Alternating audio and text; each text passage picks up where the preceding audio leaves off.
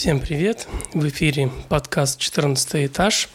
И сегодня мы продолжаем знакомиться с историей государства Израиль. В Палестине к холере добавился и обычный голод военной поры. Голод этот усугубился тем, что в конце 1915 года новые полчища саранчи посетили Палестину. Джемаль Паша снова вспомнил об Аронсоне и дважды сердечно встречался с ним в Хайфе и в своем штабе в Дамаске – Аронсон вновь стал главным истребителем саранчи. Его встречи с турками, однако, несколько нервировали Ишуф, который не знал, на чьей стороне их агроном. Холера и голод выкосили треть населения в арабских деревнях.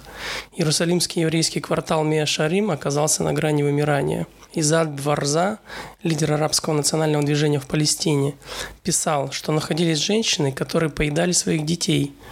Турецкое правительство мало заботилось о палестинцах всех национальностей. Оно не могло найти достаточного провианта даже для своей собственной армии. Арабы стали мигрировать на границе империи в свободные пустыни, где к зиме 1915-1916 годов собралось до 15 тысяч партизан, ведомых английским офицером Лоуренсом против турецких частей. Семья Арансон тем временем практически реорганизовала в Палестине шпионскую сеть, известную как Нили – Ницах Исраэля Ишкаир – которая передавала информацию британскому командованию. Для этого Аронсон смог выехать из Турции в Англию через Европу и убедить английские службы в искренности своих пробританских пристрастий. Правда, его идея высадки морского десанта на берег Палестины поддержки и понимания не нашла. Между тем, пользуясь свободой передвижений в качестве уполномоченного Джемаль Паши по Саранче, Аронсон проехал вдоль всего палестинского берега и еще раз убедился в том, что между Газой и Бейрутом берег серьезно не охранялся, хотя оборона береговой полосы Турции и командует немецкий генерал, генерал Реклем. Реально Нили стала поставлять англичанам разведданные с 1917 года. Война на турецко-египетском фронте началась с попыток турецких войск, ведомых немецким полковником, форсировать Суэцкий канал – Постепенно англичане взяли инициативу в свои руки и оттеснили турок Синайского полуострова. Уже при Галиполи турки доказали, что они бравые вояки. Второй раз они это доказали при обороне Газы. Две лобовые атаки англичан на Газу были отбиты с большими потерями. Атака на Газу в марте 17 года и вовсе кончилась неудачей. Фронт тогда представлял линию от Газа до Бершевы. В Газе у турков было 3,5 тысячи штыков и артиллерия. В Бершеве – полторы тысячи сабель и еще 10 тысяч штыков между этими пунктами. Немцы стали поставлять турецкой армии пулеметные расчеты. Англичане остановились. В мае 17 года в обороняемой Газе произошло неприметное событие. Богатый купец из Газы Абудель Рауф Эль-Кудва женился на бедной арабской аристократке из Иерусалима Захве Абу Саид, дочери Махмуда Абу Саида, бывшего в родстве с кланом Хусейны. Шестым ребенком в этом семье окажется Ясер Арафат. Военное руководство в Лондоне стало подыскивать нового командующего египетским фронтом, и внимание пало на генерала Аленби, воевавшего во Франции. Сэр Алленби был кавалеристом. До войны он командовал кавалерийской бригадой, потом был генеральным инспектором кавалерии. На полях мировой войны он дослужился до командующего британской третьей армии. В начале мировой войны у кавалерии еще была свобода маневра, но потом, когда обе противные армии зарылись в окопы и протянули колючую проволоку, делать кавалеристу во Франции особенно было нечего. В июне 1917 года Алленби перевели в Египет командующим фронтом. Турцию, страны Антанты, плотно обложили с трех сторон. Русские наступали на Кавказском фронте, англичане наступали со стороны Ирака и уже захватили Багдад. Со стороны Египта английская армия накапливалась на границах Палестины. Алленби принял командование египетскими экспедиционными силами 28 июня 17 года и сразу сноровисто взялся за подготовку нового наступления. Тем временем, в результате казни, депортации, голодной смерти, болезни и иммиграции к концу 17 года 700-тысячное арабское население Палестины потеряло 70 тысяч, а еврейское население, которое насчитывало 85-90 тысяч, уменьшилось на 30 тысяч. Но все это было еще не так страшно, если сравнивать судьбу арабов и евреев с судьбой армян и греков Атаманской империи. Армяне жили в Сирии и Малой Азии всегда. Задолго до атаманского вторжения они помогали армиям крестоносцев захватывать Ливан и Святую Землю. Помимо горной Армении на Кавказе, армяне компактно жили на побережье Средиземного моря вокруг современного турецкого города Анталии. В Палестине, помимо армянского квартала старого города Иерусалима, армяне в небольших количествах жили практически во всех городах, и со временем немного армян владело землей в сельской местности – в принципе, армян не притесняли, и они могли делать удивительные карьеры в империи. Так, в самом конце XIX века генеральным секретарем Министерства иностранных дел Турции был армянин Нури Бей. Греция получила независимость еще в первой половине XIX века, но многие греки остались жить в турецких пределах. И армяне, и греки были христианами. Обе нации в русско-турецких войнах поддерживали Россию.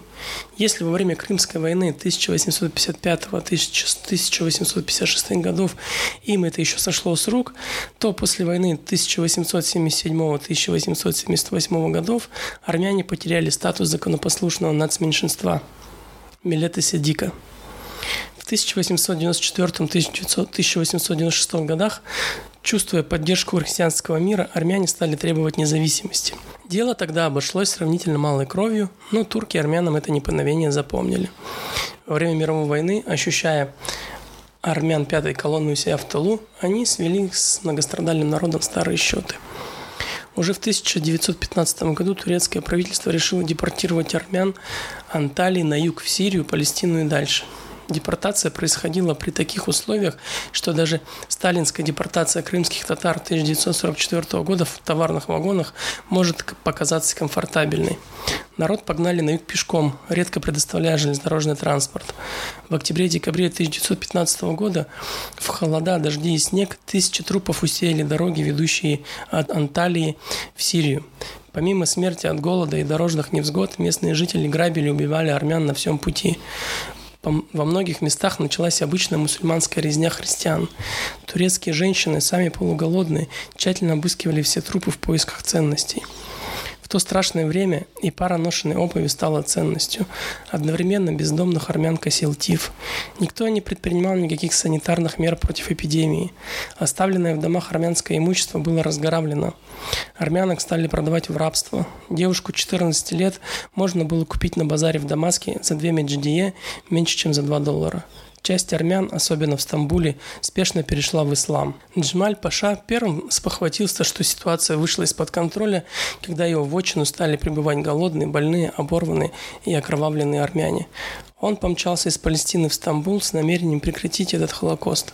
Ему удалось спасти примерно 100 тысяч армян и расселить их в Сирии под Бейрутом и Алеппо. Часть народа он пристроил на принудительные работы, часть поселил в лагерях на севере Палестины и в районах Мертвого моря. Мужчин из этих лагерей отправили на изнурительные военные работы, но хоть стали как-то платить и кормить их семьи. Сам Джемаль Паша заявил, что заселит армянами пустующие земли Палестины и через 50 лет превратит страну в цветник. Благодаря Джемалю Паше резни в Палестине не было, и армянское население даже увеличилось численностью. В других же частях Турции творили страшные вещи.